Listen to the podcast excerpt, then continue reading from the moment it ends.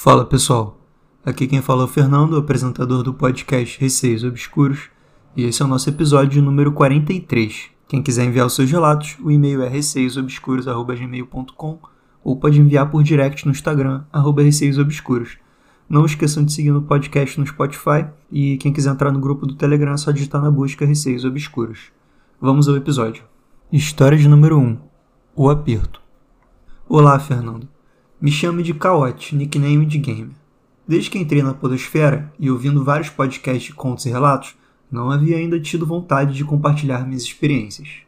Mas depois de maratonar o seu podcast, realmente tive que vir aqui e te escrever. Muitos relatos me fizeram relembrar alguns acontecimentos e hoje vim contar um deles. Fui criada por meus pais, muito protetores. Durante minha infância tive convivência com o meu bisavô, que no auge dos seus 94 anos veio a falecer de causas naturais enquanto dormia. Eu tinha uns 7 ou 8 anos na época e não me levaram ao funeral e nem me deram permissão para ir ao enterro. Meus pais diziam que isso poderia me deixar muito impressionada e com medo. Eles conversaram explicando cada detalhe de como foi o funeral, o terno que o meu bisavô usava e que a cada dois anos teriam que pagar um pedaço de terra no cemitério para armazenar o corpo. Eu só fui visitar o túmulo do meu bisavô aos meus 15 anos e na época já estava todo arrumado com flores e velas.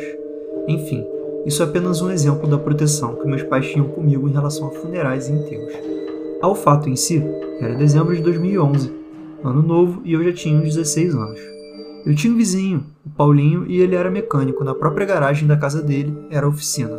Todos os dias eu tinha que passar na ida e na volta da escola pela oficina dele para chegar em casa, e todos os dias eu passava por ele enquanto ele estava embaixo de um dos carros mexendo.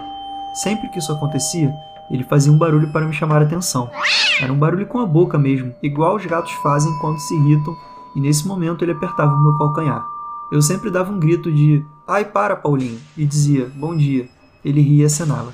Como ele era um amigo de todos da minha família, amigo de fazerem churrasco e beberem juntos, esse hábito dele era natural e acontecia desde que eu era uma criança. Então, na virada de 2011, a oficina tinha sido arrumada como um barzinho e tinha muitas mesas em volta várias pessoas e som ao vivo. Já passava de meia-noite, finalmente era 2012, e Paulinho bebia bastante junto com a sua esposa. Ele já estava bem cambaleante, falando alto. Em algum momento dessa euforia dele, uma das pessoas da festa se irritou com a outra, e Paulinho foi apartar a discussão, pedindo para que os dois que estavam brigando respeitassem a mãe dele que estava em casa. Mas algo deu errado. Nesse instante, um dos caras bêbados pegou uma garrafa de cerveja da mesa e bateu com ela na lateral da cabeça de Paulinho, próximo da orelha. A garrafa se estilhaçou. Ele caiu ao chão e logo se levantou e chamaram a polícia para prender as pessoas que faziam a confusão toda. Nisso, meu pai foi falar com Paulinho, pedindo para que ele fosse ao médico, e a resposta foi que não precisa, estou me sentindo muito bem e não sinto nenhuma dor. Aparentemente olhando, onde ele levou a pancada realmente não tinha nada, apenas um corte como um arranhão e não aparentava ser profundo. Não deu muito tempo e esse arranhão parou de sangrar. Paulinho e toda a sua família ainda ficaram bebendo até as 5 horas da manhã. Nesse horário ele se retirou e disse que ia dormir. Foi embora para a casa dele. Às 7 horas chamaram a gente aos gritos. Quando fomos ver o que acontecia, a mãe de Paulinho estava aos prantos e narrava a seguinte situação. Costumo me levantar às seis e meia da manhã para fazer café. Então, como de costume, desci as escadas e vi meu filho dormindo no sofá. Eu disse para ele: Levanta, meu filho, vai dormir na cama e ele não me respondeu. Reparei melhor, meu filho estava muito cinza. Eu sabia ali que ele já não estava mais entre nós. De fato, Paulinho havia morrido, logo após entrar em casa e sentar no sofá. Ele tinha uns 35 anos e teve uma hemorragia interna na cabeça por conta da batida. O seu velório foi na tarde do mesmo dia, na garagem da casa dele. E eis que esse foi o meu primeiro velório. Cheguei perto do caixão e o vi tão bem arrumado que a sensação que tive naquele momento foi de que a qualquer hora ele ia levantar. Com esse pensamento e com medo, eu não fiquei muito tempo perto, estava realmente muito triste, com medo e assustada por uma morte que poderia ser evitada. Enfim, quando estava em casa, no quarto e dormindo, já no meu terceiro ou quarto sono, eu tive uma paralisia do sono. Era algo corriqueiro, desde que ganhei meu quarto sozinha. Nessa paralisia em específico, eu vi o Paulinho na beirada da minha cama, me olhando. Então ele começou a andar ao redor da cama, estava perto da minha cabeça e foi andando em direção ao meu pé. Então, nesse momento, ele esticou a mão e puxou meu calcanhar, como fazia quando vivo. Eu tive controle do meu corpo na mesma hora e puxei o mais depressa possível meu pé e chorei. Hoje, Eu fico até feliz de que ele tenha vindo se despedir, mas na hora eu fiquei muito nervosa e desde então eu não consigo mais dormir sem cobrir meus pés, mesmo em dias quentes. É isso, é um acontecimento curto, mas espero que tenha sido imersivo para vocês. Obrigada e que o podcast cresça mais e mais. Beijos. Caote, um beijo para você. Quero agradecer o seu relato e dizer que não necessariamente era o Paulinho de fato, né? Porque você teve uma paralisia do sono e paralisias do sono envolvem muito alucinação. Então, assim, exatamente por você estar muito impressionado ali com a morte dele, que foi uma morte, não diria acidental, né? Foi praticamente um assassinato, mas ao mesmo tempo foi uma coisa muito inesperada, pegou todo mundo de surpresa, até mesmo pelo fato dele estar tá bem e do nada ele morrer. Acredito que isso tenha te impressionado muito, por você ser nova e aquilo deve ter ficado na sua cabeça. Mas também, óbvio, não vou descartar a possibilidade de ter sido ele de fato ter vindo se despedir. Muitos casos acontecem parecidos, no sentido de um ente querido, uma pessoa que você gosta, voltar assim uma última vez ali para dar um tchau, né? Se foi isso, realmente foi uma experiência boa, né? Por mais que na hora você tenha ficado assustada, como todo mundo ficaria, pelo menos, como você mesma disse, ficou feliz de ver ele uma última vez. E agora a história de número 2 se chama Sonhos Perturbadores. Olá, Fernando. É o Jean Kaiser aqui vou contar três pequenos relatos sobre minhas experiências com situações que envolvem sonhos, paralisia do sono e até mesmo, acredito eu, projeção astral. O primeiro relato envolve a morte do meu avô em meados de 1994. Na ocasião, meu avô havia sofrido um AVC e ficou meses debilitado até o seu falecimento. Eu não tinha muito contato com ele, porque ainda morávamos em Porto Velho e ele em Brasília. Nós fomos avisados de que ele poderia morrer a qualquer momento, então fomos para Brasília, minha mãe e eu. Ele faleceu alguns dias depois que chegamos. Retornamos para Porto Velho pouco tempo depois de seu sepultamento. Lembro que quando fui dormir, na noite em que chegamos, tive um pesadelo horrível. No sonho, eu estava caminhando em um lugar estranho, muito escuro e tomado por uma atmosfera de muito pesar e tristeza. Um medo muito grande se apossou no meu coração quando notei que algo se aproximava lentamente. Como estava muito escuro, eu não conseguia distinguir o que era. Aquilo parou alguns metros de mim e me chamou. Notei que era a voz do meu avô e me aproximei. Porém, quando cheguei perto, percebi que aquilo não era ele. Sua aparência era demoníaca, como se fosse um amontoado de carne em forma humana. O rosto era decrépito, com buracos no lugar dos olhos. Este ser agarrou meu pescoço com suas mãos pútridas e passou a me sufocar enquanto soltava um grito gutural. Acordei aos berros com a minha mãe tentando me acalmar. Não consegui dormir no meu quarto minha mãe colocou o meu colchão ao lado da cama dela para eu tentar dormir. Mesmo com dificuldade, consegui dormir um pouco tempo depois e sonhei novamente. Já nesse sonho, eu estava na frente da minha casa sentado na calçada à noite, então chegou uma ambulância e parou próximo de mim. Desceram dois homens vestidos de branco e abriram as portas traseiras da ambulância. Lá dentro estava o meu avô, mas desta vez ele estava normal e parecia feliz. Ele dizia que não era para me preocupar, pois agora ele estava num lugar onde era bem tratado e estava bem. Fui tentar dar um abraço nele, mas os homens me impediram, dizendo que no momento certo eu o abraçaria novamente. Meu avô estava sorrindo quando eles fecharam a porta, e conforme a ambulância se afastava de mim, uma luz a envolvia num clarão muito forte por fim desapareceu. O segundo relato, eu estava dormindo quando percebi que estava ao mesmo tempo acordado, mas não conseguia me mexer. Eu vi o quarto todo escuro, Notava os móveis e objetos na penumbra. Ouvia a chuva fraca que caía no telhado. Entretanto, senti um desespero por não conseguir me mexer.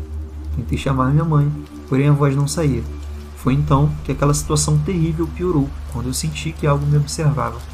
Eu não vi o que era, mas senti a sua presença atrás de mim. Um medo absurdo tomou conta de mim ao notar que aquela coisa se aproximava da minha cama. Senti o meu colchão afundando atrás de mim, ao mesmo tempo que um arrepio gélido atravessava minha espinha. A única coisa que eu conseguia fazer era movimentar meus olhos que estavam vidrados por aquela situação aterradora. Aquele ser se aproximou do meu ouvido e sussurrou algo que eu não entendia, como se ele estivesse falando em uma língua diferente. A voz era ruidosa, como o rádio fora da estação. Eu passei a orar em pensamento, pedindo a Deus para afastar aquilo que estava deitado na minha cama. Naquela altura, o pânico que me envolvia provavelmente foi o que me deu forças para conseguir sair do estado catatônico e levantar com um só fôlego. Fiquei sentado na cama, olhando para todos os lados. A chuva continuava fraca no telhado. Levantei, liguei a luz e fiquei acordado até o dia amanhecer. O terceiro relato também dormia, porém percebi que eu estava flutuando, olhando para baixo e me observava dormindo na cama. Notei que algo estava perto da porta do meu quarto. Era uma mulher pálida, e o espectro fantasmagórico. Essa mulher fazia um sinal com as mãos, como se estivesse me chamando. Eu sentia pavor, mas fui ao encontro dela. Flutuei até a porta do quarto e vi que ela estava no corredor escuro da casa e continuava com gestos me chamando. Enquanto me aproximava flutuando, ela apontava para um dos quartos no fim do corredor sem dizer absolutamente nada. Ao chegar no ponto em que ela estava no corredor, ela se movimentou estranhamente até esse quarto, como se estivesse em câmera lenta. A mulher se movimentava com a cabeça virada para trás, olhando para mim com um sorriso satânico que me lembrou muito o sorriso do Jeff the Killer. Entre parênteses, não recomendo pesquisar essa imagem no Google. Quem avisa, amigo é. Senti um pavor terrível dessa visão e voltei para meu corpo, como se estivesse sendo sugado. Nunca entendi isso, nem tinha certeza se foi um pesadelo ou até mesmo uma projeção astral. Abraços e até o próximo relato. Jean, obrigado novamente pelos seus relatos. Nesse momento aqui eu vou digitar Jeff the Killer no Google e aí eu aviso para vocês se é realmente assustador. Peraí. Credo, que coisa feia. Bom, se vocês quiserem ilustrar o pesadelo de vocês aí, né?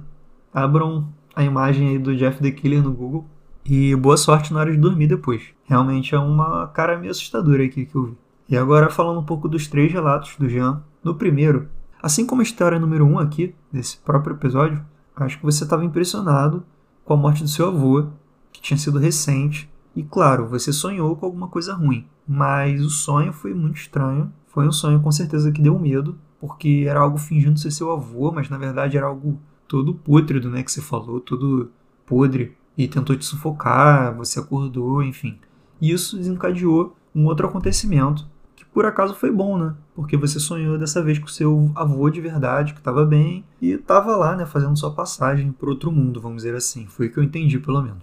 Já o segundo relato foi uma paralisia do sono, uma sensação de alguém sentando na sua cama, chegando perto. Também já tive isso. É péssimo. Você realmente acredita que tem algo ali. Se é que realmente não teve, né? Porque fica aquela sensação de que, ah, foi a paralisia do sono e você tenta justificar como isso. Mas existe também a possibilidade de que tenha sido alguma coisa ali que chegou perto de você, né? naquele momento entre dormir e acordar. De repente é um momento mais fácil ali de algo se aproximar.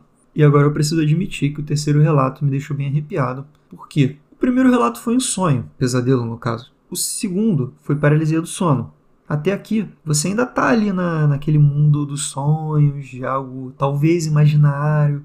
O terceiro relato, pela sua descrição, foi realmente uma projeção astral em que tinha alguma entidade fazendo um sinal para você, para você seguir ela. E enquanto ela te chamava e você seguia ela, eu nem sei porque você seguiu essa mulher estranha, né? ela virava para trás com um sorriso do Jeff the Killer, que é bem assustador. Eu olhei aqui no Google, realmente eu não teria coragem de seguir uma pessoa com essa cara aí eu acho que o fato de você ter sentido esse pavor terrível que você descreveu, dessa visão né, dela fazendo esse sorriso e tal, te fez voltar pro teu corpo na hora. Ainda bem que você não seguiu ela até o fim, né? Porque ela estava te chamando ali com algum intuito meio suspeito, vamos dizer assim. E esse foi o episódio de hoje. Novamente, não esqueçam de seguir o podcast no Spotify, enviar seus relatos por e-mail receiosobscuros.gmail.com ou por direct no Instagram, arroba receiosobscuros, e entrar no grupo. Só de estar na busca Receios Obscuros lá no Telegram. Um beijo a todos e até o próximo episódio.